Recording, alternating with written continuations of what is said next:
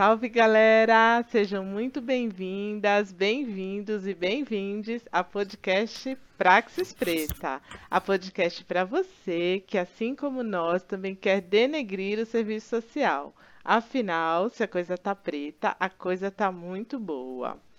Eu sou a Dani Augusto e tô aqui com as companheiras Ayla Santos. Oi, gente. E a Priscila Lira. Oi, pessoal com uma convidada super, super, super especial, que é a Roberta. Oi, gente, tudo bem? E a gente pede licença para entrar no seu espaço e compartilhar as nossas reflexões. Esse episódio, é, a gente tem aí como uma proposta dialogar com os últimos eventos, né, desse ano tão cheio de eventos que foi 2022, né? E para isso, é, a gente tem uma convidada super, super especial, que é a Roberta Pereira da Silva, ou Roberta Hobbes, como ela prefere ser chamada, né, nas redes sociais, inclusive. E vamos trazer um pouquinho da história dessa companheira, que vai é, nos acho que é nos apresentar, né, dentro da, do serviço social, a esse debate sobre o futebol e o racismo. E o currículo da Roberta, eu vou tentar dar uma enxugada aqui para vocês e, e apresentar. Ela é doutoranda em Serviço Social pelo Programa de Pós-Graduação em Serviço Social da PUC São Paulo. A pesquisa dela tem ênfase no futebol de várzea e racismo no futebol, principalmente é, no que se refere ao protagonismo negro na formação do futebol paulistano entre 1900 e 1930. Também é mestra em Serviço Social pela PUC São Paulo Coordenou de 2020 a 2022 o projeto Residência Preta, projeto de cursinho popular para ingresso de mulheres cis, trans, pessoas não binárias, negras, assistentes sociais nas residências multiprofissionais em saúde na USP e demais universidades do Brasil. É parte da equipe de formação do Observatório da Discriminação Racial do Futebol participou da implementação e coordenação do CREAS Ferraz de Vasconcelo e na municipalização das medidas socioeducativas em meio aberto, atuou nas políticas de atenção de pre e prevenção às IST-AIDS e é assistente social no Instituto Nacional de Seguro Social, representante discente de pós-graduação da BEPSUL 2. E, obviamente, o mais importante, né, e que também nos honra com a, a presença dela aqui, mas também é, fazendo parte desse ciclo de, de encontros que ela tem programado para o lançamento do livro, que é fruto da sua dissertação de mestrado, Campo de Terra, Campo da Vida, Alternativas de Resistência Negra e o Negritude Futebol Clube, pela Dandara Editora. E é, já estamos dando spoiler aqui, que no quem ouvir todo o episódio, curtir, comentar, vai concorrer, né, ao sorteio desse livro incrível que é, o lançamento tem sido essa semana, né, Roberta? Mas a gente vai divulgar durante toda a, a programação desse episódio procurem o livro e comentem, curtam nossas redes sociais para que vocês possam entrar também nesse sorteio. Muito que bem. Roberta, depois de toda essa apresentação, todo esse currículo vasto e extenso, a gente sempre fala aqui na Praxis que a melhor apresentação é aquela que você mesma faz é, e que fala das suas particularidades, né, da sua individualidade, porque é, a Roberta que está aqui está para além do Lattes, né? Então eu queria te perguntar, uhum. na real, quem é a Roberta Pereira da Silva? Essa pergunta é difícil, hein? Tô tentando responder há muitos anos na análise. Mas eu acho que nesse momento eu tô bem voltada para essas discussões mesmo do, do futebol. É, eu fui uma pessoa que demorei muito tempo para ir para a academia, vamos dizer assim, porque desde que eu estou na graduação, isso no século passado, é, eu comecei a participar de um coletivo negro que chama Núcleo Cultural Forçativa, hoje é Coletivo de Esquerda Forçativa, que é um, um coletivo que tem origem numa posse de rap na cidade de São Paulo. Para quem assistiu o documentário do Racionais, o Forçativa surge também naquela, naquela época. Né? Maravilhoso, né? inclusive. Muito bom, recomendamos.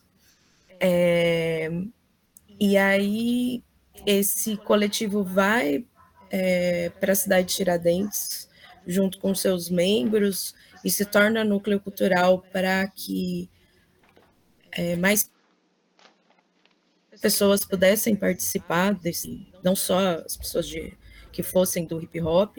E hoje ele é um coletivo de esquerda, já faz algum tempo que eu não participo. Eu saí desse coletivo, mas eu acho que ele faz parte da minha trajetória, do, do meu letramento racial e, e da minha da minha apropriação teórica do que eu defendo, do que eu acredito, enfim. Então, é, eu participava desse, desse coletivo e, e dessa militância, então eu só fui para o mestrado, sei lá, uns 10, 12 anos depois de formada, né? E, e eu fui para o núcleo da Bia, Bia, professora Bia Bramides, para para estudar, não para fazer pesquisa, nada disso. Isso foi em 2013, 2014. E depois que eu comecei a elaborar e pensar o que eu ia discutir, até chegar no futebol, sabe?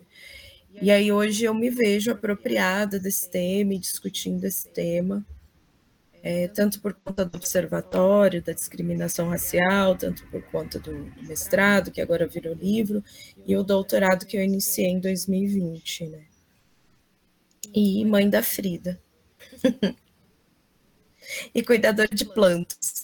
E velha das plantas que rouba planta na rua. Delícia, ah, eu sou desse clube também. Ah, a gente tá tudo nesse clube aí, gente. o que acontece depois dos 30, eu não sei. É... Roberta, mas conta pra gente, assim, como é que você chega no serviço social e como é que você chega no futebol, assim, né? Porque é, são duas coisas, né? A sua dissertação de mestrado é a primeira dissertação de mestrado que discute esse tema no serviço social. E como é que você juntou isso, assim? Que caminho foi esse, sabe?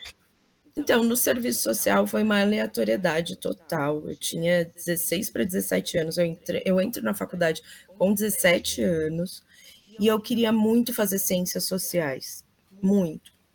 E eu disse para o meu pai que eu ia fazer ciências sociais na USP. Como eu ia fazer, não sei, porque eu não sabia nem chegar na USP. Mas eu falei que eu ia sair do ensino médio, ia me dedicar mais aos estudos, ia fazer ciências sociais na USP.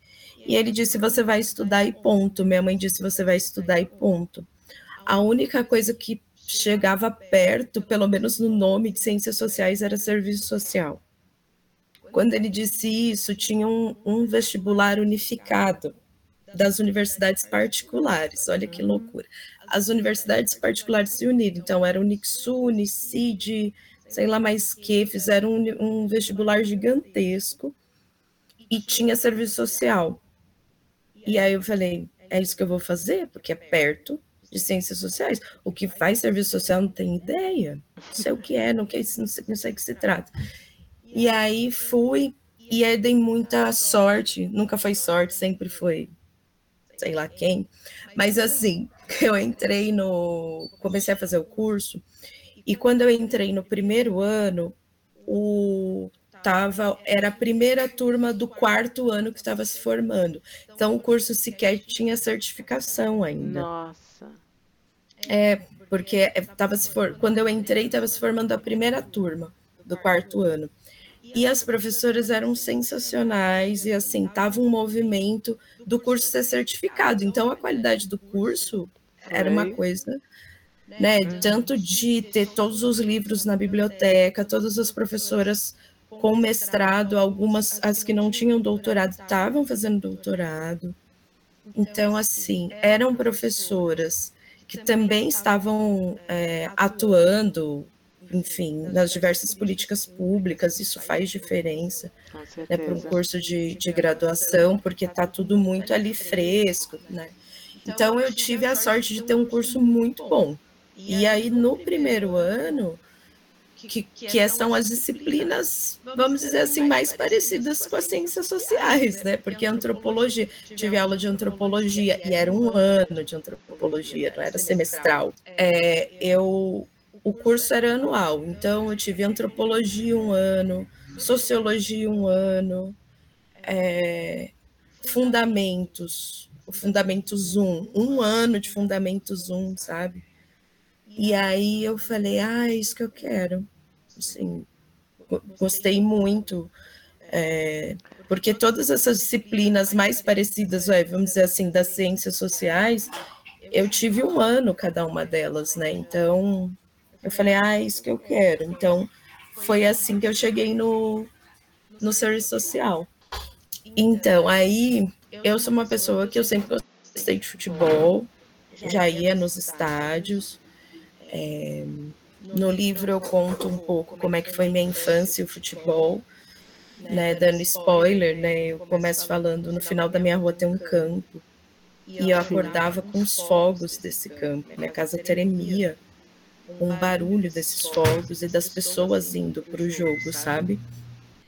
E aí tinha, é, e que eu falo um pouco disso, Ayla, no, no livro, do quanto aqui no Brasil, a gente está inserido no futebol de alguma maneira. Assim, a gente não, não consegue ficar totalmente alheio a isso.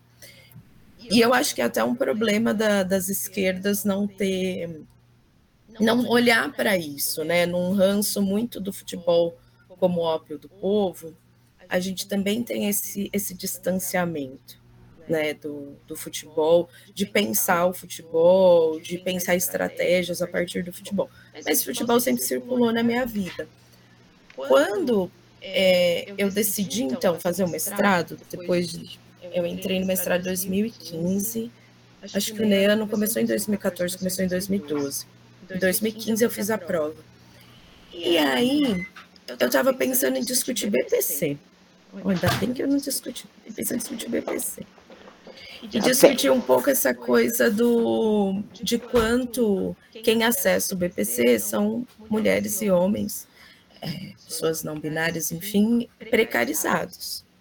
Né? O tempo que eu que eu estava no INSS, eu via o quanto quem acessava não eram pessoas entre aspas assim, com deficiências, mas eram pessoas com agravos à saúde sem acesso aos benefícios da previdência, sem acesso à saúde e que buscavam o BPC como forma de renda. Era isso que eu ia discutir.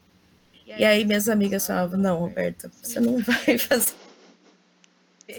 Você não vai discutir BPC. E se eu discutisse, acho que eu tinha parado no meio, porque você fazer um tema que você não, não topa muito, né? Ah, que não te não. dá, né, um tesão, né? Que é isso. Né? Exato, é para fazer pesquisas tem que pesquisar algo que você vai ficar convivendo com aquele tema 24 horas, né? É.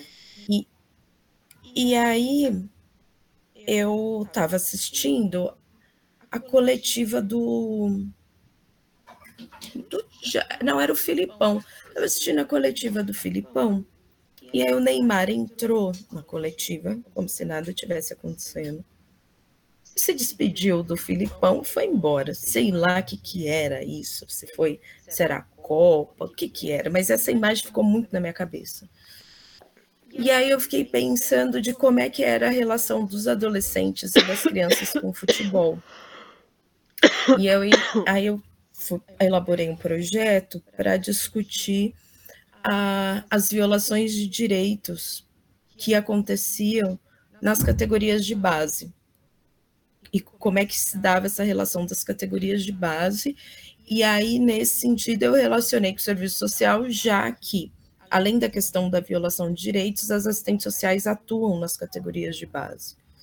Né? E com, se eu não me engano, com a Lei Pelé, todos os times que têm categorias de base, para receber recurso, tem que ter uma equipe mínima, tipo o CRAS, né? Ah. A equipe mínima do CRAS. Ah. Tem que ter uma equipe mínima, né? Claro que o serviço social ele chega antes dessa lei no, nos clubes, mas tem essa, essa atuação profissional nos clubes de, de futebol profissional, né? Então eu apresentei esse projeto de, de pesquisa e foi um pouco assim que eu uni as duas coisas, né? Obviamente que vocês três sabem que a gente apresenta o projeto de pesquisa, entra e depois ele faz assim. Sim, sim. Dá a reviravolta. Mas dá a reviravolta, porque o objeto de pesquisa tem vida própria. Então, assim que, que eu entrei no. que juntei, né? Fiz essa junção, junção de futebol e serviço social.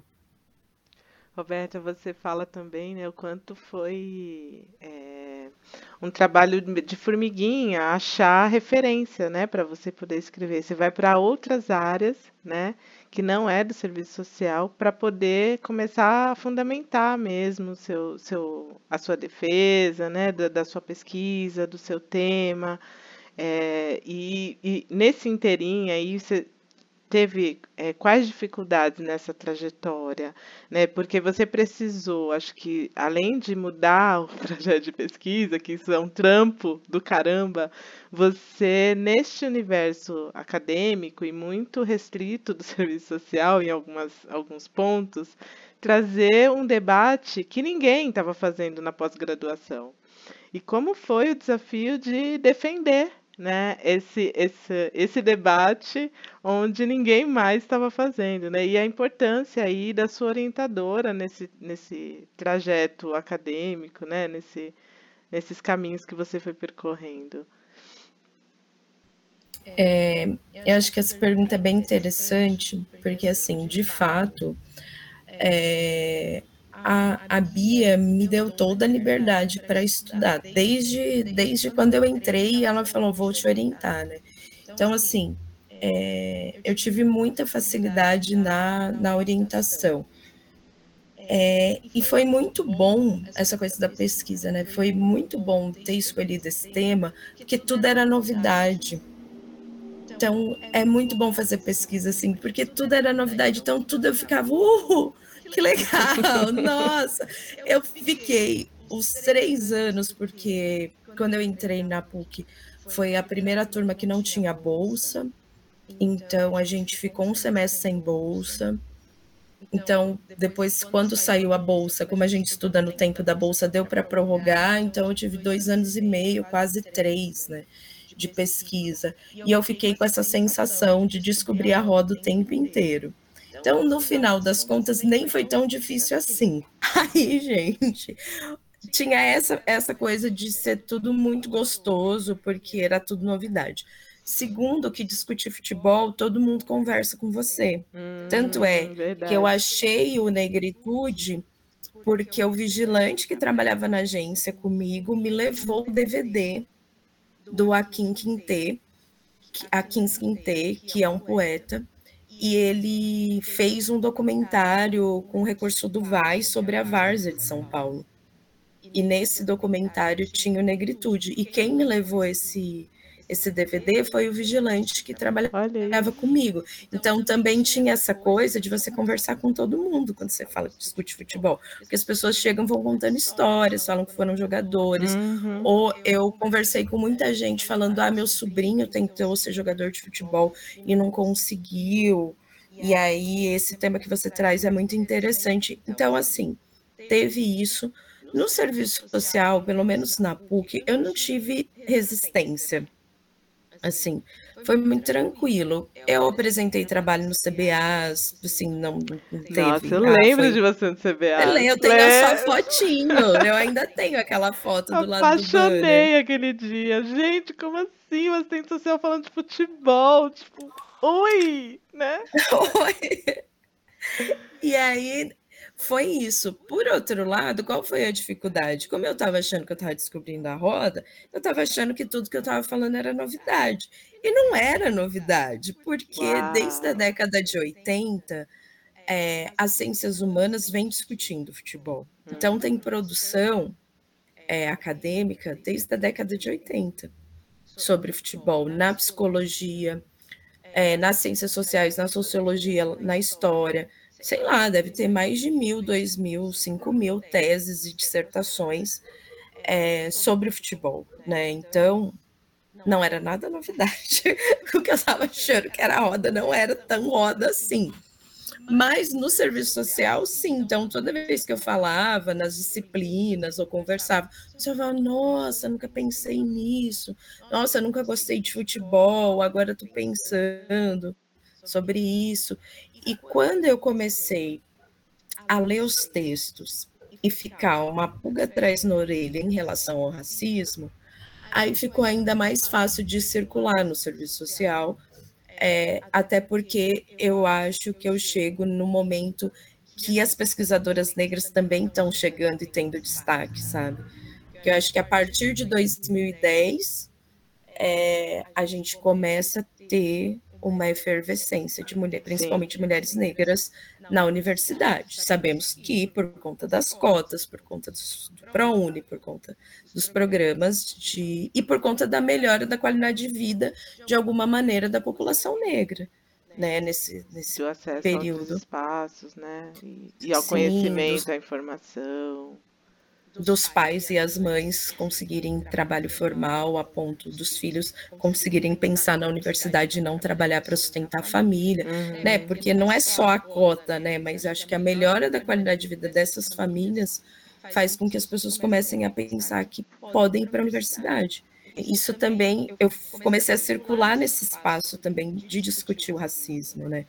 Então, se a gente teve é, Magali, essas mulheres que, quando ninguém estava discutindo, elas estavam lá enfrentando todo mundo, acho que em 2010 chega essa nova leva né, de, de pesquisadoras e traz esse debate para o serviço social. Além da, da discussão nos espaços, né, Dani? Conheci Dani formando rede em Guaianazes, né? Não é, menina? É, isso só prova que nós somos tudo debate... nega véia já no rolê. Já. e aí foi, foi um pouco isso, assim, também teve essa, essa facilidade de, por começar também a discutir o racismo, né? Tá, então aí juntaram esses temas. Sim, é, eu, eu vi também que a sua ideia, né, como você colocou, era falar das violações contra as crianças e adolescentes nesse espaço, né? E aí você com tem um artigo com a Márcia que vocês vão trazendo essa realidade das violações, né? E da institucionalização. E isso deu um puff na minha cabeça quando eu vi esse artigo, que aí eu levantei e fui lá falar com o Marcelo. Falei, meu, você viu? Como assim? Olha, olha os tipos de abuso como assim que esses clubes não têm fiscalização? Cadê o sistema de garantia de direitos? Assim, quem é que vai lá? Quem que visita? Porque para você ter um SAICA, você tem uma série de, de exigências de uhum. legislação para abrir uma escola, uma creche. Como é que esses caras pegam os meninos lá, colocam alojamento precário, não sei o quê. E aí, assim, a gente vai lembrando de histórias até da família, né? Eu, o, o meu cunhado, irmão do Marcelo, ele foi é, para um outro estado também, para essas tentativas, e aí a família teve condições de trazer ele de volta, porque estava passando por, por questões de violação, inclusive de alimentação, que é uma coisa que você deixa evidente lá, né? E uhum. aí, no uhum. contraponto, eu tenho meu sobrinho, que é jogador lá do São Paulo e, e que pôde ter uma outra estrutura lá em Cotia, no CT.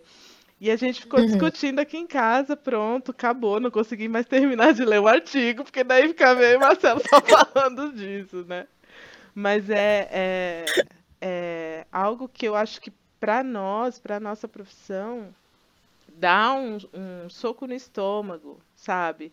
A gente pensar que a gente faz toda a discussão da defesa de direitos de crianças e adolescentes, mas a gente sempre tem um olhar enviesado para aqueles que já estão inseridos dentro da política pública, né? E aí uhum. tenta no, garantir minimamente para quem está inserido na política. Quem está fora da política é uma coisa surreal. A gente não alcança, não atinge, não faz debate. Não faz debate, exato.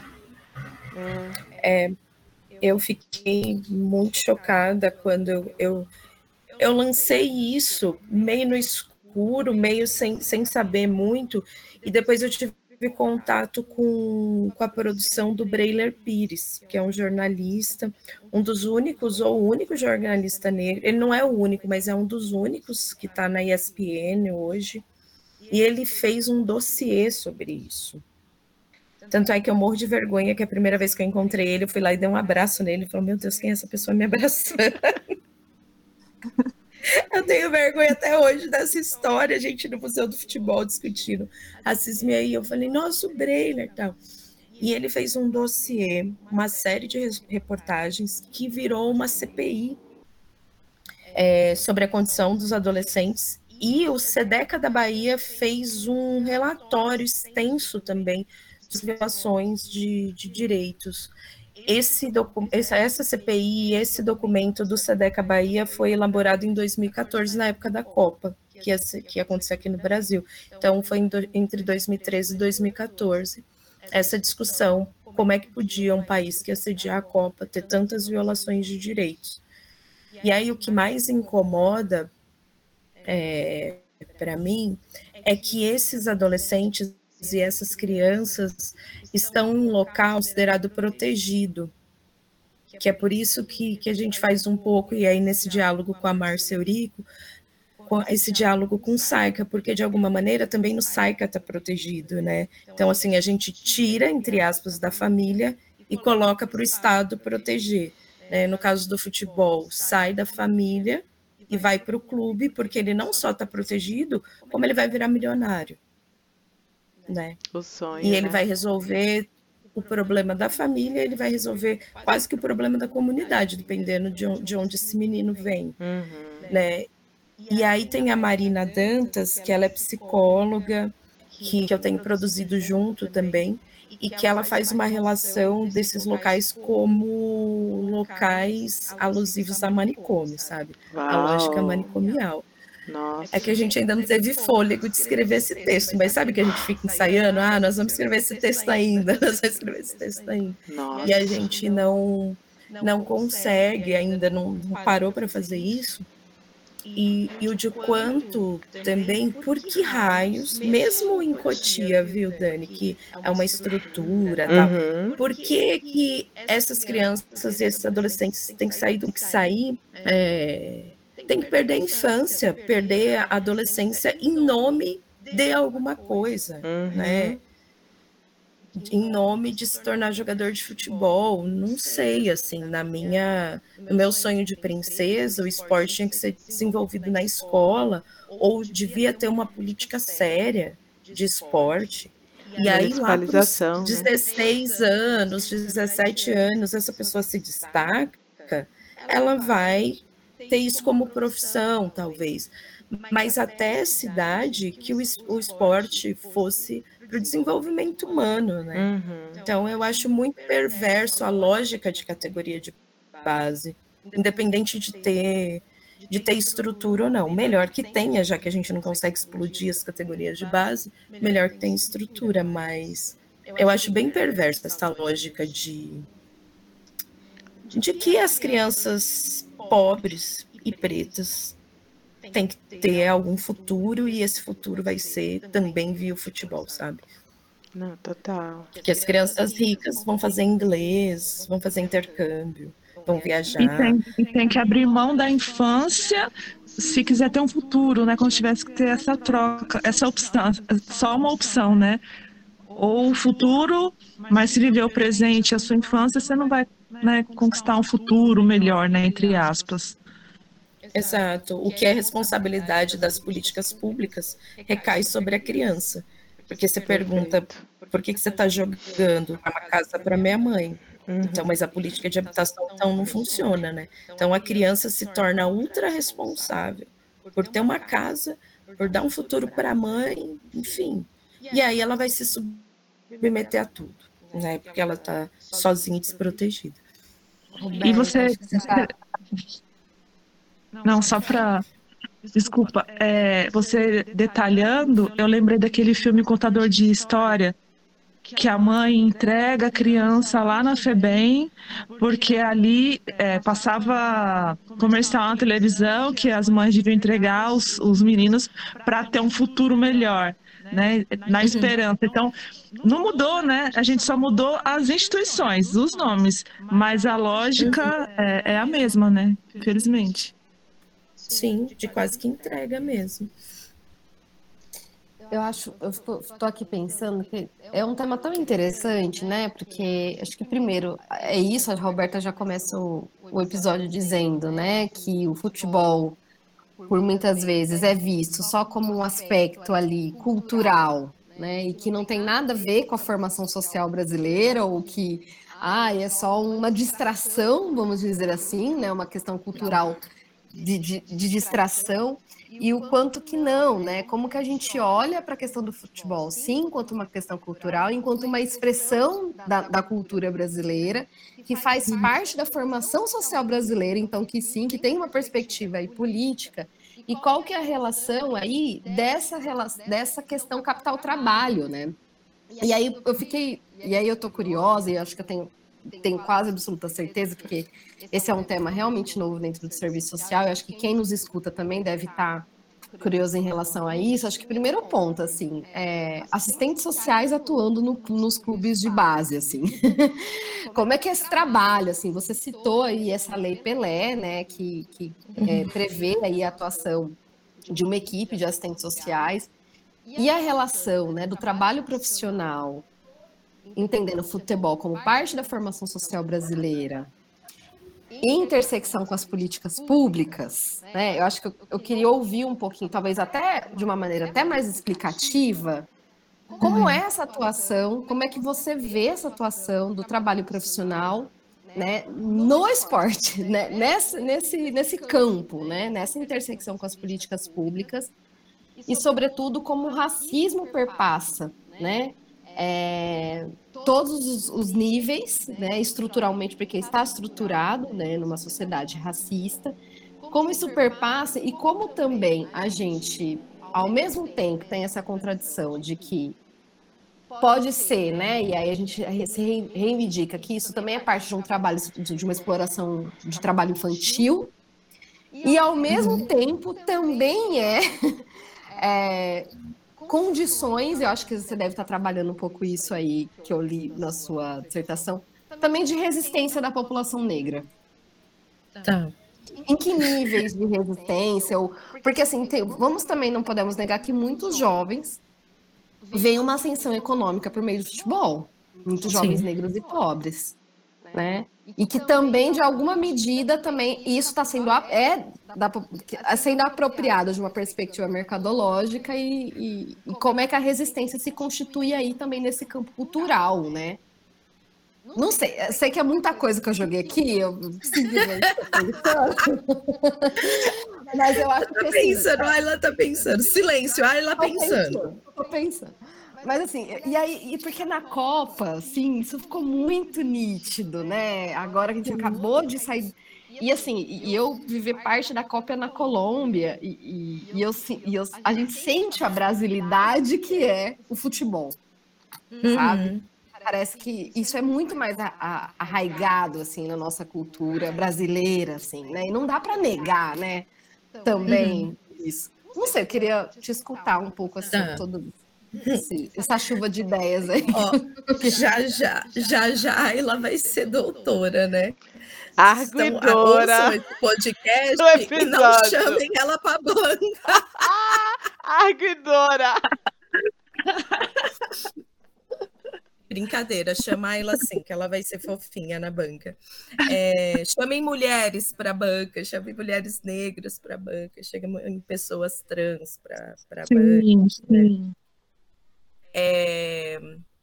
Então, Ayla, vou dividir em quatro módulos a sua pergunta. A primeira do serviço social nos clubes. Quando eu comecei a fazer a pesquisa e nessa onda de descobrir a roda, eu comecei com uma seguinte frase: Como pode assistente social trabalhar num local que viola tantos direitos? Como é que pode assistente social trabalhar no espaço socioocupacional desses?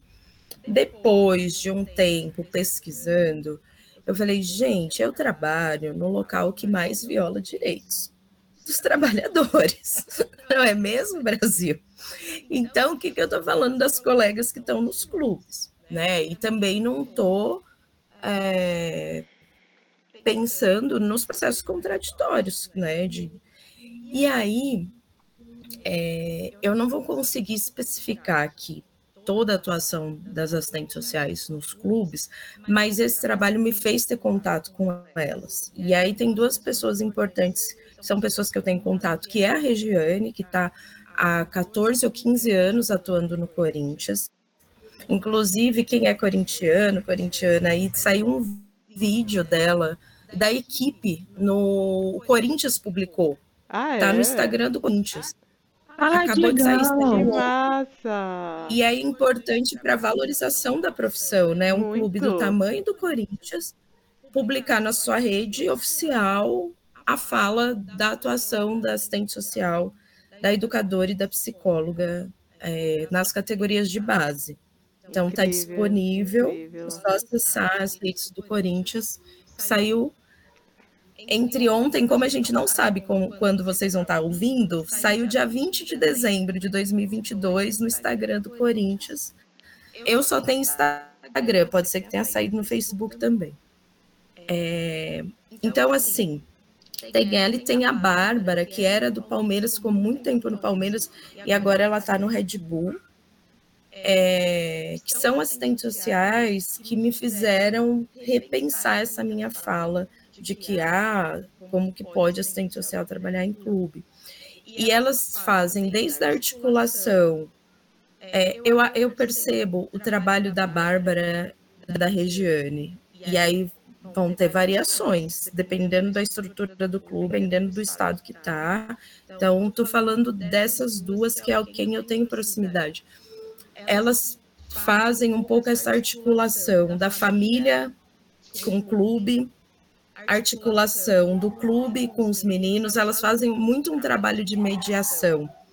É, e o, o, o, contato que eu tenho muito com a Regiane é desse trabalho de garantir o direito também, de se estar tá estudando, se estar tá tendo contato com a família, de ser uma porta aberta para esses meninos chegarem e falar o que está acontecendo no clube, porque tem uma, uma diferença. Tem os meninos que estão alojados, e que aí, pelo Estatuto da Criança e Adolescente, só pode ser a partir de 14, porque tem um vínculo trabalhista também. Então, nos alojamentos, é a partir de 14 anos, mas as categorias de base do clube têm crianças de 10, 9, 10 anos, só que não moram nos clubes, porque não pode. Porém, quando teve a reforma trabalhista, o Andrés, que era presidente do Corinthians e que nessa época era deputado estadual, se não me engano, mais um outro fulano, propuseram que reduzisse para 12 anos contratos de trabalho nos clubes. Né? Então, teve esse movimento para que reduzisse a idade ainda mais para os contratos. Obviamente que os clubes fazem o quê? Fazem contratos educacionais, eu nem sei qual, qual o subterfúgio que eles usam, mas assim, o, Neymar entrou no Santos com 10 anos. Criou-se uma categoria é, que não existia, que era sub-10, para que ele pudesse entrar no Santos. E quando esses olheiros, esses treinadores olham e veem é, que o menino tem potencial, eles precisam segurar de alguma maneira para que outro clube não não compra. E aí é uma relação muito mercadológica e muito de objetificação é, e mercantilização da infância, né? Mas, assim, as assistentes sociais há alguns anos também fazem encontros nacionais do serviço social no futebol. É, eu penso que o serviço social precisa criar uma linha de pesquisa do serviço social no esporte e no lazer. Desde quando Penso que a gente... esses seminários, Rô? Ó, quando eu entrei no, no mestrado, que foi 2015, já tinha. Então, e eu acho que já tinha antes, eu não vou saber exato quando começou, mas pelo menos desde 2015 é certeza absoluta. Né? Então, é, discutindo isso. Agora, como em todas as áreas, né, gente, vai ter diversos tipos de experiência, de atuações que a gente vai achar bizarro e atuações que a gente vai falar, olha, tá dentro do, do PEP, né, do Projeto Ético Político, etc. Né? E que bom que elas estão lá. Hoje eu tenho essa percepção que bom que essas equipes de psicólogos, assistentes sociais e pedagogos estão nesses clubes, né?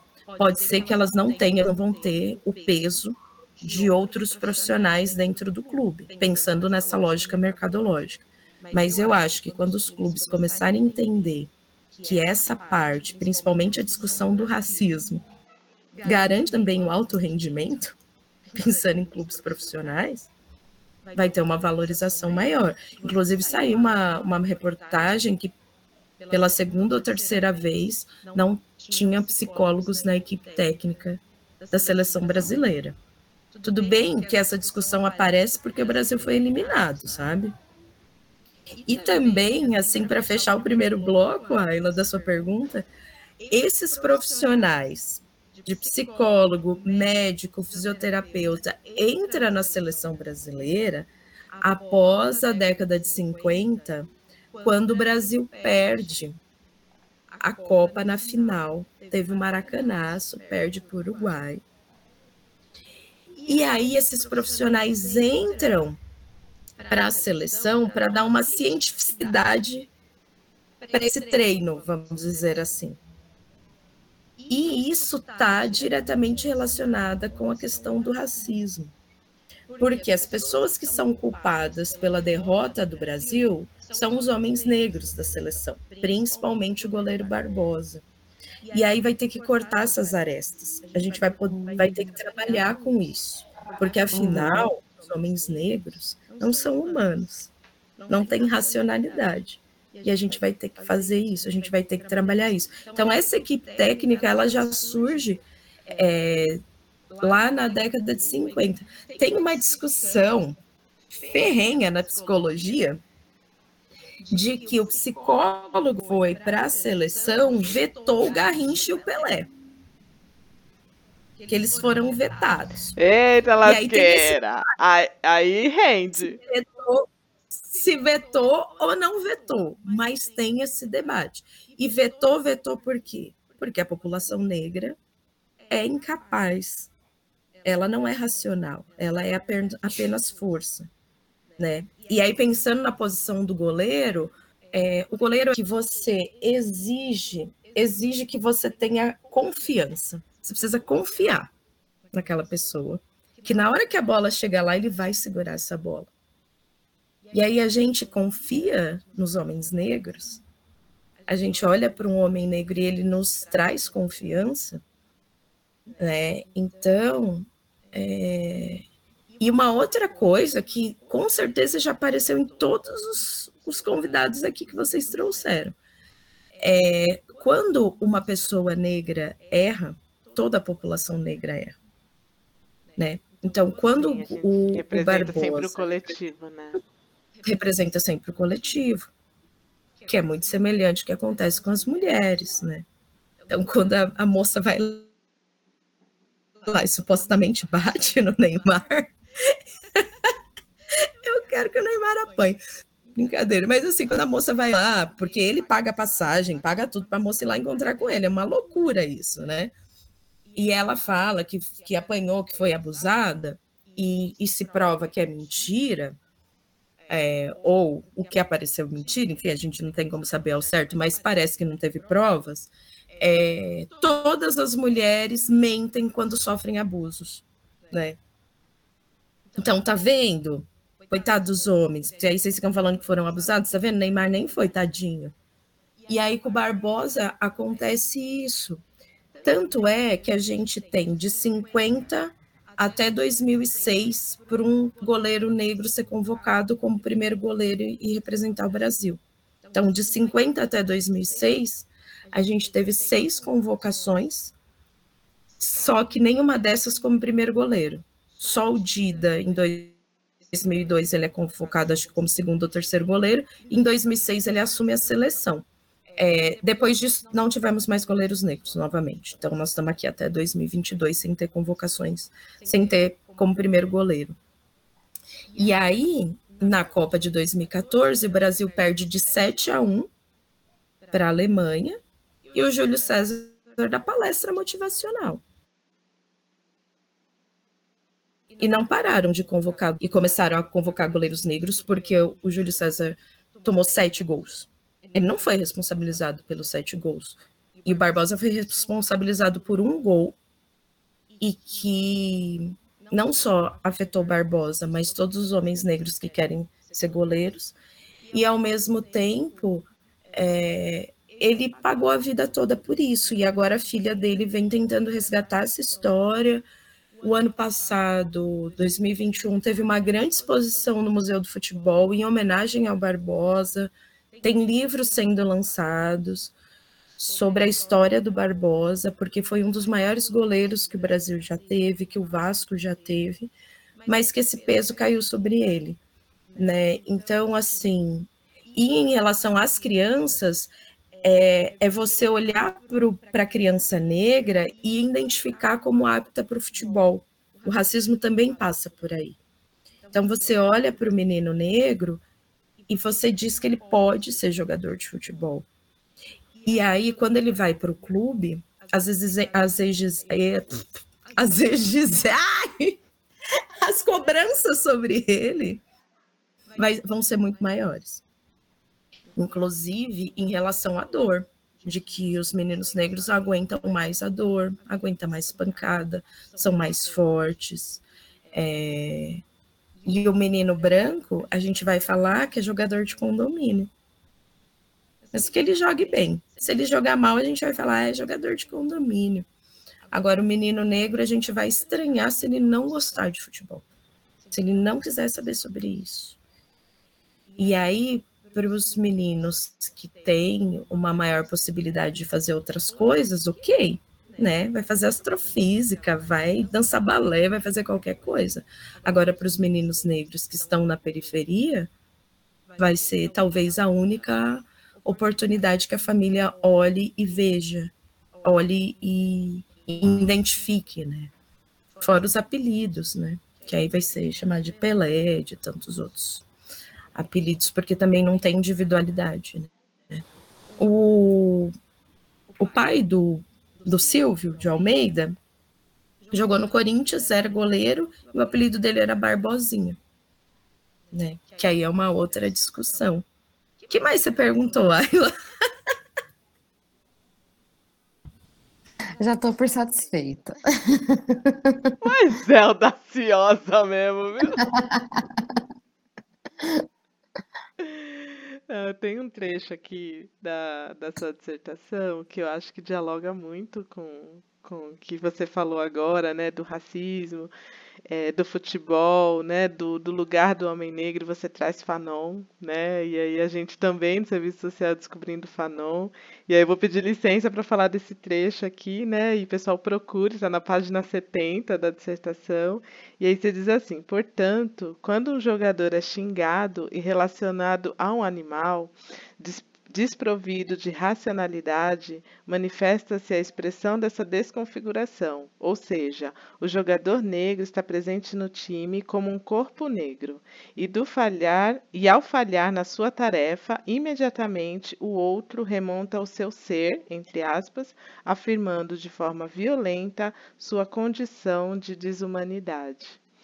E aí, né, eu acho que a Copa, né, deste ano nos traz aí um, um, cenário que eu não sei se você já conseguiu amadurecer as reflexões, porque tá tudo muito, né? A gente está bem no bololô das comemorações, que foi essa final de Copa do Mundo, em que o colonizador era composto majoritariamente, né, por meninos negros descendentes de africanos e africanas e uma seleção sul-americana colonizada predominantemente ou 100% branca, né?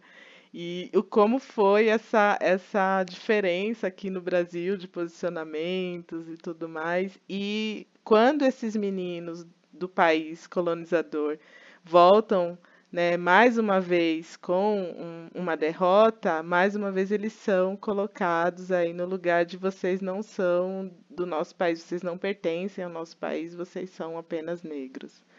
Então acho que super dialoga, né, com o que você foi trazendo e queria te perguntar se você conseguiu amadurecer aí alguma análise pós Copa de 2022 é, e de como o racismo perpassa, né? É, não só na no nossa realidade brasileira, mas a realidade mundial, o que é a Copa do Mundo no mundo mesmo, né? Como ela mexe com todo esse sistema, né?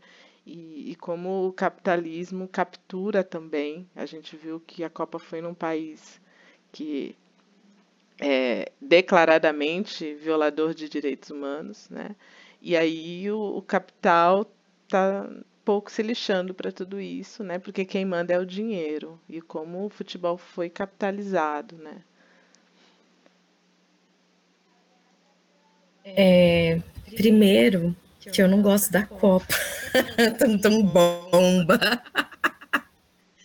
eu não sei. Eu tenho uma questão que precisa ser trabalhada, assim, que eu não sei.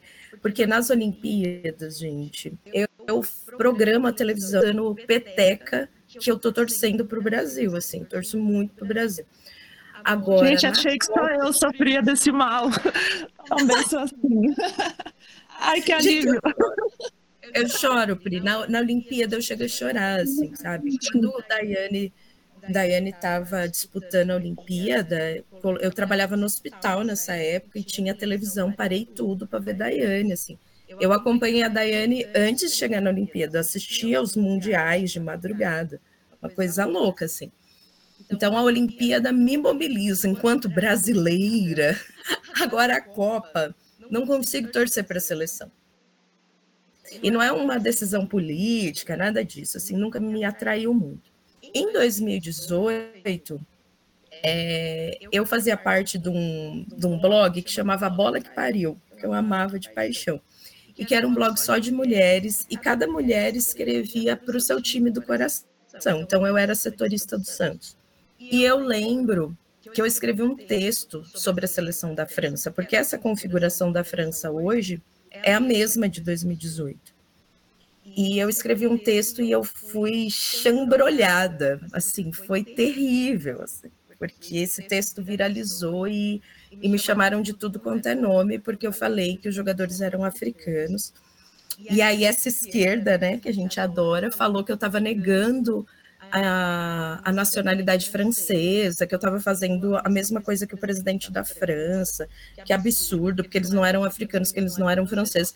E a discussão que eu estava fazendo nem era essa, a discussão que eu estava fazendo é se o continente africano não é capaz de jogar bola, porque afinal acompanhar as narrações. Agora melhorou um pouco, porque os jornalistas foram, os narradores foram questionados sobre isso, mas se você reparar nas outras Copas, era sempre assim: as seleções africanas são fortes, olha como eles são fortes, olha como eles são alegres, olha, é, eles são rápidos, só que eles não têm racionalidade, é por isso que eles não conseguem a Copa. Eles não conseguem organizar o time. A Euro, os europeus, sim, mas os africanos não, as seleções de África é, essa coisa da alegria, da coisa improvisada, né? Isso aparecia muito nas narrações, esse ano foi menos. E aí, é, o que eu estava discutindo era isso: como é que essas pessoas são incapazes de jogar se uma seleção composta quase que integralmente por pessoas descendentes ou africanos, porque na de 2018 tinham jogadores nascidos em África e se tornam campeões. E foi uma cena linda, porque começou a chover na hora da entrega, e aí tinha uma foto, a chuva caindo, eu achei super poético e tal. Mas foi terrível, porque me atacaram até por conta desse texto. E aí, agora, em, em 2022, a gente tem essa Copa, que a França vai de novo para a final, porque pouquíssimas vezes aconteceu de um time de um país e duas vezes seguidas para uma final. E por outro lado, a gente tem um time da América Latina, mas que foi o único país que conseguiu concretizar o processo de embranquecimento. O que o Brasil tentou fazer, o que a Colômbia tenta fazer, o que a América Latina tentou fazer e não conseguiu, a Argentina conseguiu. Porque mandava na sua plenitude. É, Eugenia mandava a população negra, o, o exército espanhol convocava os negros, obrigavam os negros a ir para essa linha de frente, a ser os primeiros a morrer, e conseguiram branquear a população, né? E eu acho que assim, a gente consegue trazer esse debate a partir do futebol, mas eu fui da turma que falei, gente, vocês têm que torcer para quem vocês quiserem, sabe? Porque aí fica um debate, não vou torcer para colonizador, vou torcer para América Latina. Aí um outro grupo, não, não vou torcer para Argentina porque a Argentina é racista. Olha, torçam para quem vocês quiserem, porque é só um jogo.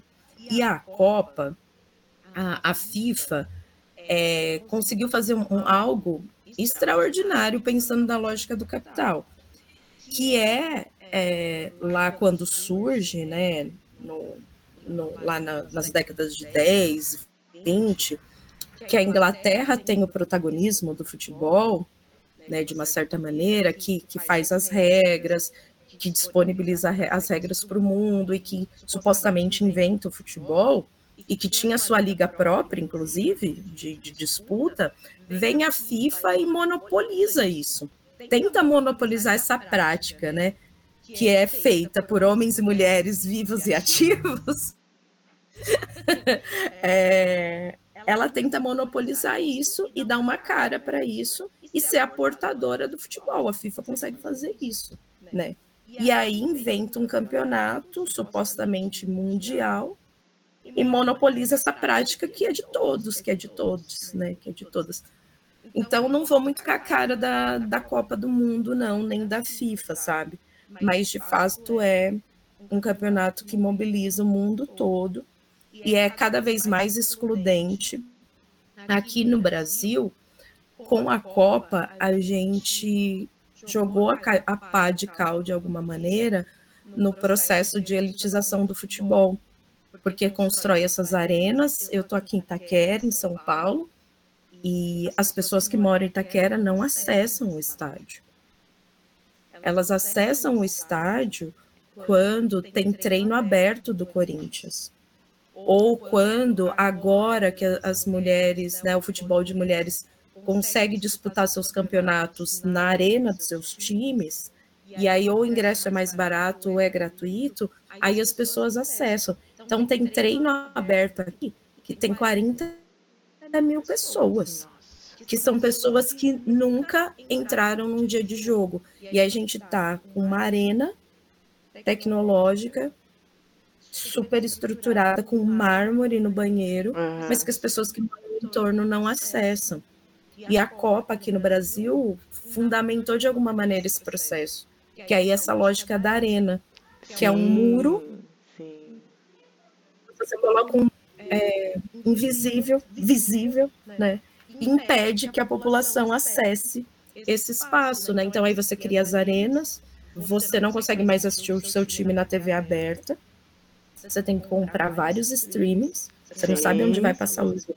Uhum. Tem dia que tá passando na Twitch. Eu achava que as pessoas estavam escrevendo errado Twitter, depois que eu descobri que Twitch é um bagulho. É, é outra também? É outro streaming? Nossa, gente. Eu não sabia. No, no é, passa jogo, enfim.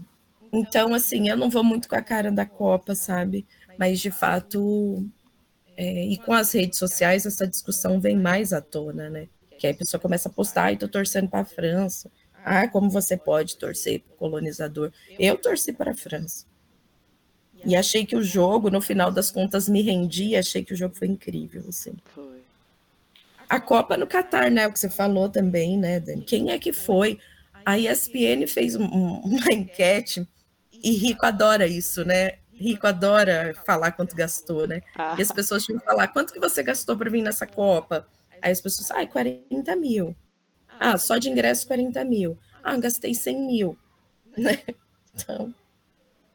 E a FIFA escolheu um lugar onde morreu quase 15 mil pessoas nas construções dos estádios. Loucura. Quem é que manda, né? Na porra toda.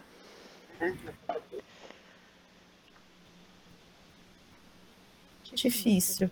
Mas tem muita coisa para discutir. Dá vários mestrados e doutorados. Serviço social. Eu fiz uma lista aqui de um monte de coisa que desdobra cada coisa que você foi falando. Mas não vamos entrar nisso. Dá um episódio, cada, né, cada temática, né? Aham. Surreal. Incrível. Que a gente. E eu estava pensando aqui sobre esse outro lado, né, do, do futebol, né? Tem esse lado das mazelas, das explorações, das violações de direitos. E a gente olhar, que acho que é como você finaliza, né, a dissertação, que é essas possibilidades, né, enquanto é, um ambiente de socialização que agrega, né, a galera na periferia, que as pessoas vão conviver, né, vão trocar. E aí eu lembrei também, né, o quanto o futebol também propiciou, por exemplo, para uma grande intelectual preta, que foi a Lélia, né, que o irmão dela vindo para o Flamengo propiciou ela, né, ter acesso e se, né, constituir a, a a intelectual que ela chegou, né? Então a gente, até por outros meios, né, de forma não direta, o como o futebol interfere nas trajetórias das populações pretas e periféricas. Né? Ô Pri, que bom que você falou isso. A gente é assistente social, a gente sempre fica pensando nas violações de direitos e tal, capital trabalho. É, e aí a Ayla tinha feito mais uma questão que era importante, que eu esqueci, que é essa coisa do, do protagonismo negro e do futebol como forma de resistência. Inclusive, eu tenho pensado, não tenho escrito, mas eu tenho pensado nisso, o quanto a gente precisa também produzir na, no debate das relações étnico-raciais as formas de resistência. Né? Porque a gente, assim, tá, isso a esqueci o nome dela agora, Emília Viotti, já disse lá na década de 50 que estatística tem falando de como a população negra vive. Ninguém pode dizer que está desavisado, sabe? Porque desde a década de 50 tem estatísticas falando da população negra, inclusive serviço social. Tem que parar de falar isso que não discutia porque não estava vendo negro. Sim, né? Enfim, parentes. Mas é, o quanto a gente precisa também produzir isso, porque se a gente não teve reparação, se não teve políticas públicas, e a gente pode estar aqui hoje falando sobre isso, é, se a gente está produzindo conhecimento, e, e acho que está até surgindo agora uma linha de pesquisadores, o Petrônio Domingos que tem dito isso, uma linha de pesquisadores que está fazendo esse resgate das histórias negras, pelo menos na cidade de São Paulo em outros lugares também, é, de como resistiu, assim, né? Como é que sobreviveu? Como é que tem negros até hoje? Que, como que foi isso? Por que, que a gente não foi eliminado? Por que, que o processo de, de branqueamento não deu certo? Por conta de, de várias resistências, resistências não formais, como diz o Clóvis Moura, lá nos grupos específicos e diferenciados, são resistências não formais, que não é sindicato, que não é partido, mas que fez com que a população negra ficasse viva. Isso precisa ser relatado, que é um pouco da discussão que eu estou fazendo no doutorado. E aí, por que, que eu escolhi? A Várzea me escolheu, mas eu escolhi a Várzea. Porque o futebol de Várzea, ele segue, foge dessa lógica espetacularizada que a gente falou até agora, né? Do, da Copa, dos times profissionais porque ele é organizado pela população negra e é organizado desde a formação da cidade de São Paulo, lá na várzea do Rio Tietê. Por isso, futebol de várzea. E é, na, na formação do futebol na cidade de São Paulo, tudo era várzea, todo mundo jogava na várzea, brancos e pretos. Com o incentivo das prefeituras, da prefeitura, de empresas e tal, os times brancos foram saindo da várzea e os times negros se mantiveram. Que aí começa o processo higienista de tirar essa população dali. E aí aumentam os salários, os, os salários não, ó, sim, por favor, aumentem os salários. É, aumentam o preço dos aluguéis, essas pessoas são expulsas e vêm para a periferia e traz var, o futebol de várzea para as periferias. E nessa época que todo mundo jogava junto, a mídia esportiva fazia questão de diferenciar o grande futebol e o pequeno futebol. E aí que vai tendo esse estigma da várzea como coisa ruim. Porque aí o grande futebol é o, jo o futebol jogado nos clubes, pelos brancos e etc. E o pequeno que futebol é jogado pela população pobre, principalmente população negra, que está ainda ali utilizando aquele espaço que não só tinha futebol, mas tinha um esportes aquáticos que utilizavam festas, teatro. É, os anarquistas têm muita produção sobre isso, sobre esses festivais que ocorriam nessa época. É, e aí essa população resistiu, trouxe futebol para as periferias e continua organizando, é, tornando um espaço de sociabilidade. E mais do que isso, sem formalizar isso, sem ter plaquinha ou camiseta, estão fazendo a defesa do direito à cidade. Porque tem esses clubes, esses campos vivos e propiciam o direito ao lazer também. Sim. Que a gente, enquanto assistente social, não pensa, porque as pessoas estão passando fome, uhum. porque as pessoas estão sofrendo violência. Então, a gente não tem trabalhos falando assistente social no esporte, assistente social no lazer. Como é que a gente coloca isso como pauta? O lazer como pauta? Né? A gente não põe, a gente não põe esporte como pauta, a gente não põe o lazer como pauta.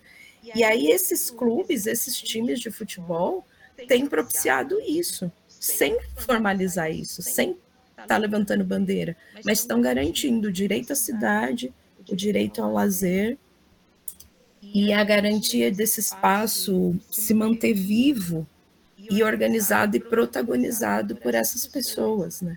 Porque aí, ao mesmo tempo que o cara joga, ele é o técnico e é quem vai fazer o churrasco, sabe? É. Então, é uma é uma forma, é uma forma de, de resistência negra, né?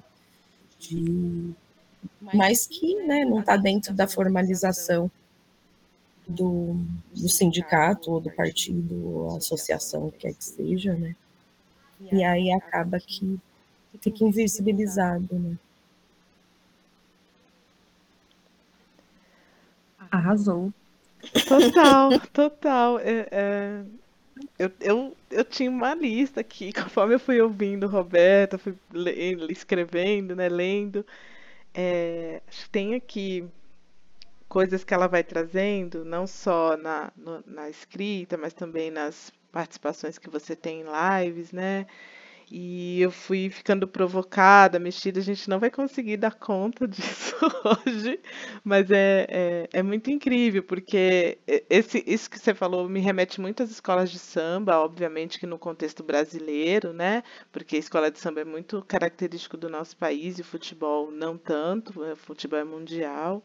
Mas me remete isso, né? A estratégia de sobrevivência, de resistência do nosso povo, né? É, é tão bonito ficar ouvindo essas coisas, porque é, eu acho que trabalhar com, com esperança é mais é, gostoso, né? Do que a gente trabalhar com a dor, com, com todo esse processo de sofrimento.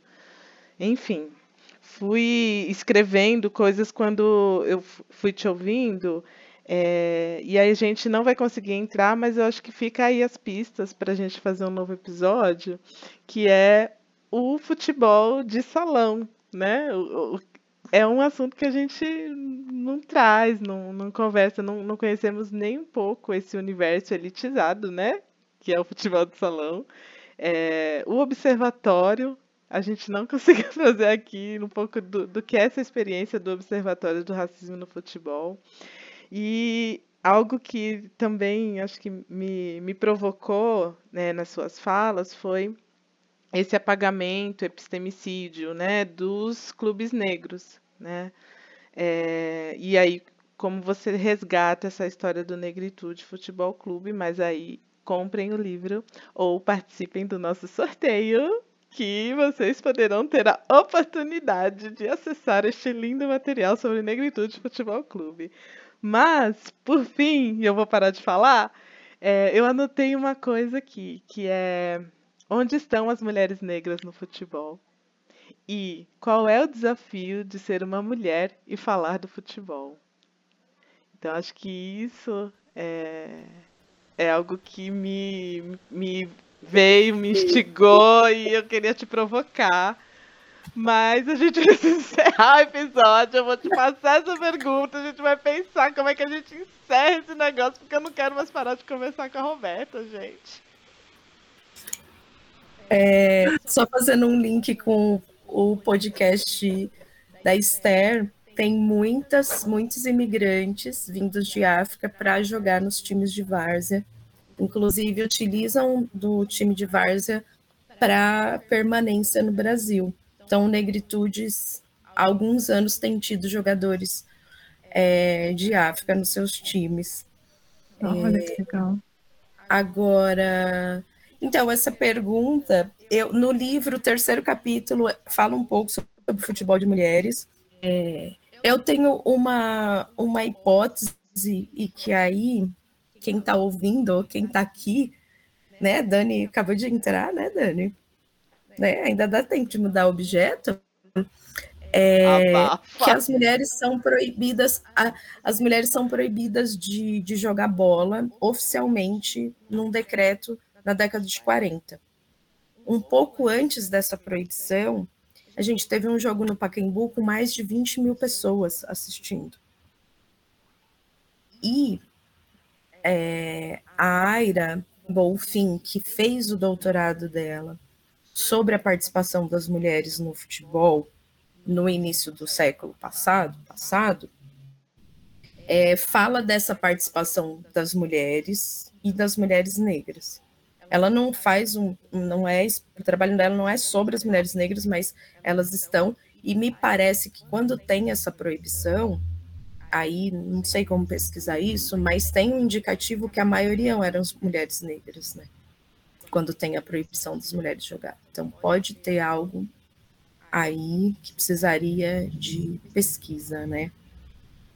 E aí, quando volta, cai a proibição na década de 80, 40 anos depois, é, tem bastante mulheres negras jogando. Só que a imprensa é, vai noticiar que o futebol deveria ser de mulheres brancas e adolescentes, porque tem uma matéria no livro, falo disso, é, que as belas ocupem o campo e que as feras sejam retiradas.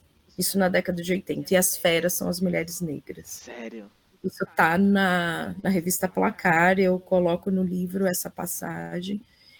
E tem algumas autoras falando um pouco de, desse branqueamento do futebol feminino.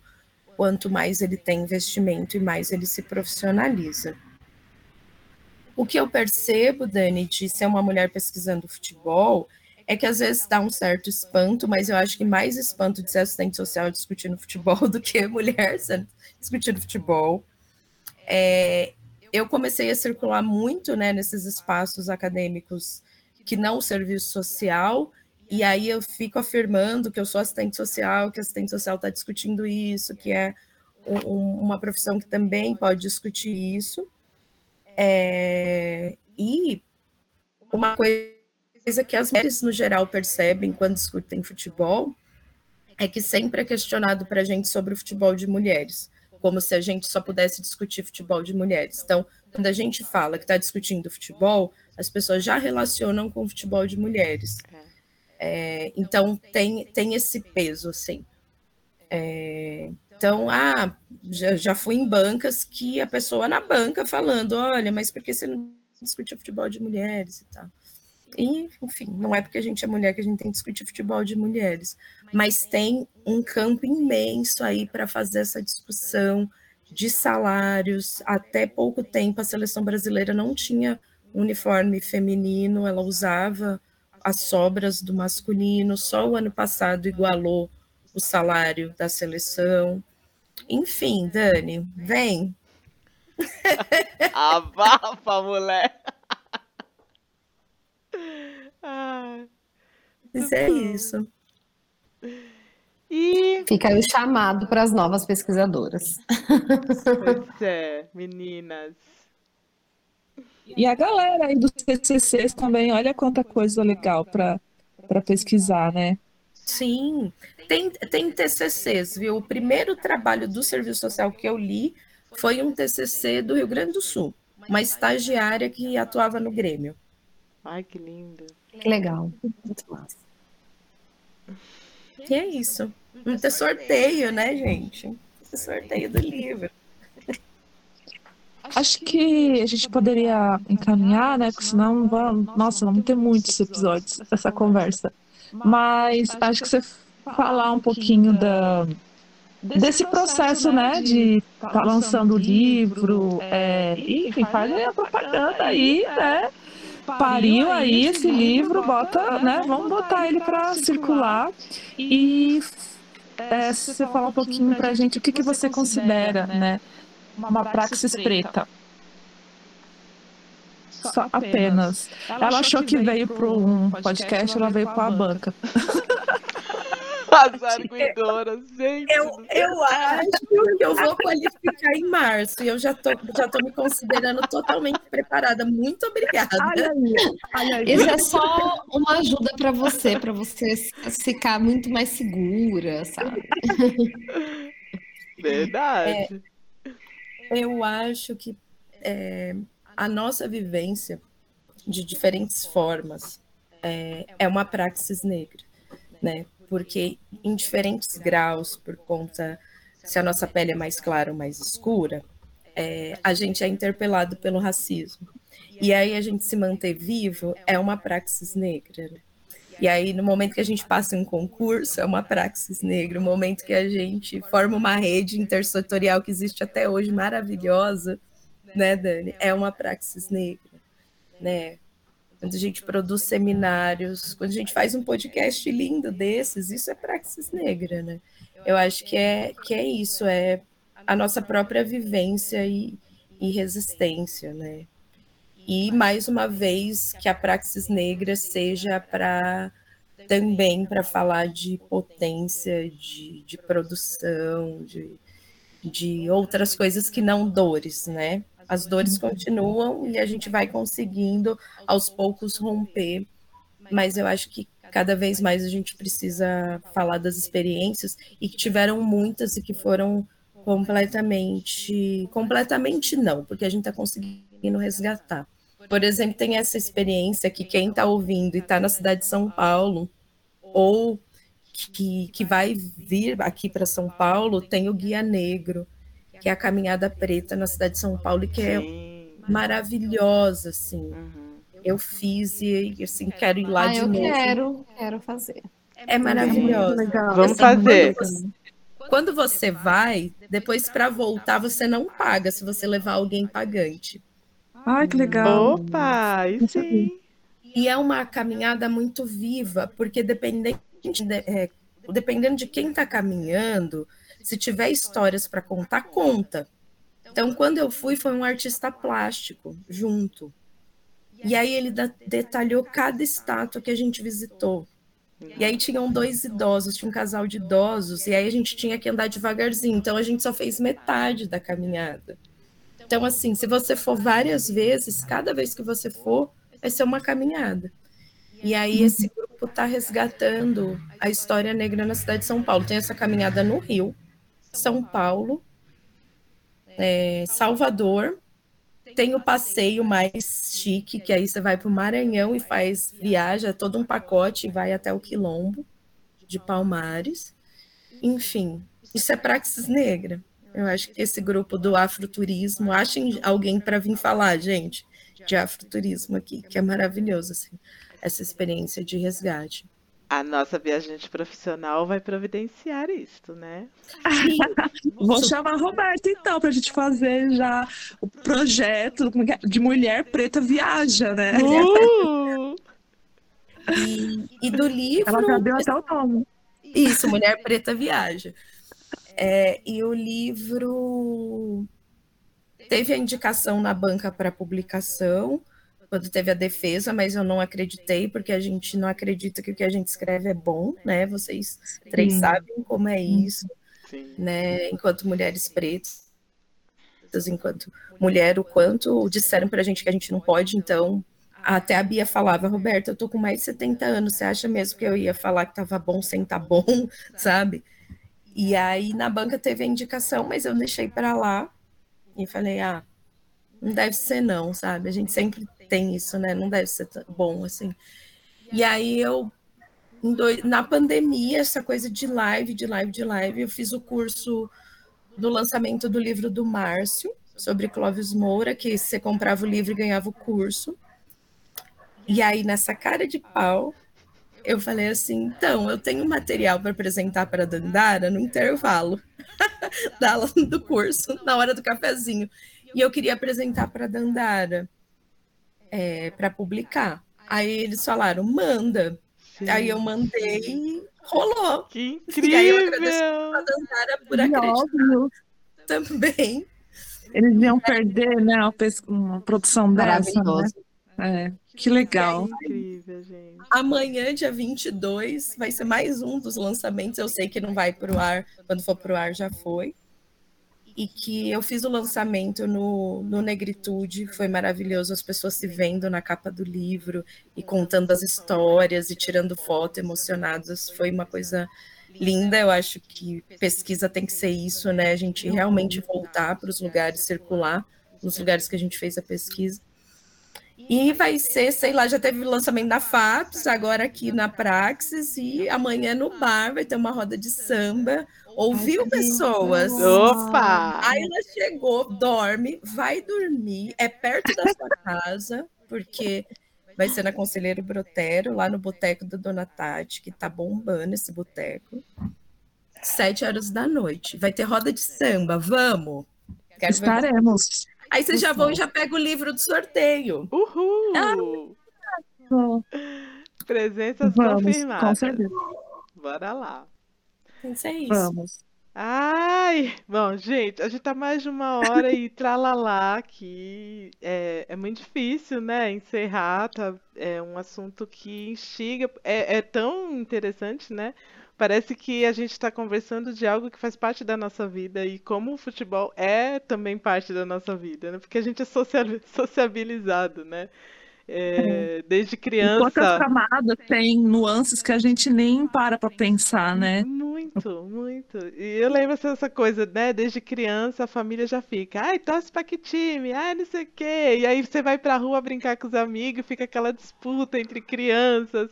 E qual é a brincadeira que todo mundo faz numa boa? É futebol, né? Monta aquelas duas pedras para fazer a trave.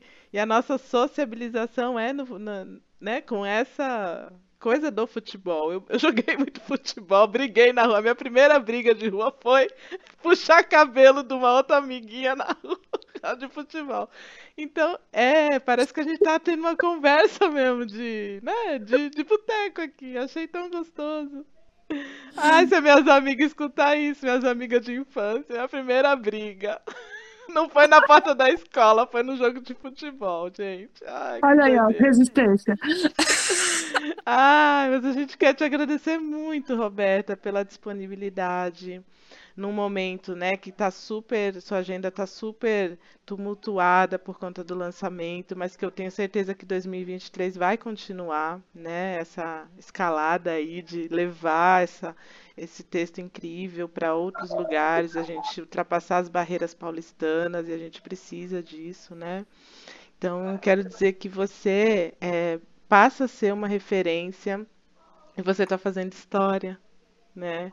É, daqui a alguns anos a gente vai ter as nossas estudantes, assim como hoje a gente reverencia Magali, Márcia, né, e tantas outras, a gente vai ter as nossas meninas lá no futuro reverenciando o seu trabalho, a tua pesquisa e o quanto você abriu possibilidades, né? E é, eu acho que a nossa missão na Praxis é mostrar isso, que você uhum. é sim uma das pioneiras e que você está abrindo né, a porteira para que venha uma galera aí.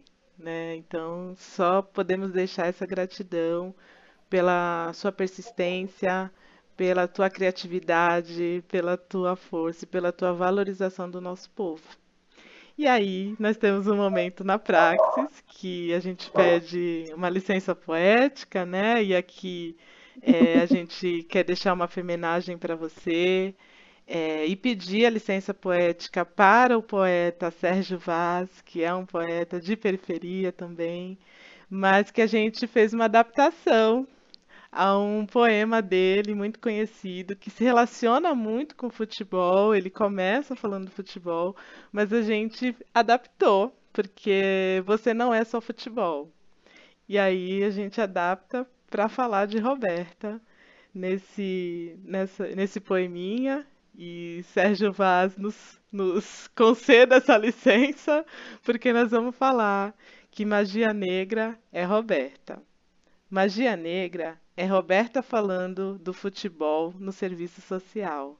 Jorge Benjó também foi, né, compondo Fio Maravilha.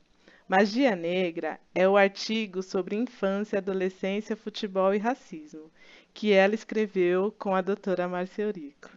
Magia Negra é presenciar a primeira dissertação de futebol e serviço social. Magia Negra é a neta da Dona Loló publicar o seu primeiro livro na editora Dandara. Magia Negra é ver essa preta descobrindo que ela pode tudo e ocupando os espaços nunca antes imaginados pelas meninas pretas periféricas. Carolina de Jesus é pura magia negra, já disse Sérgio Vaz. Mas ver a nossa preta falando sobre Pelé e Garrincha é também pura magia negra.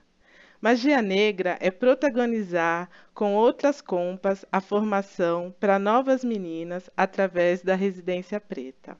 Magia negra é te ver percorrer espaços tão importantes e necessários à nossa profissão.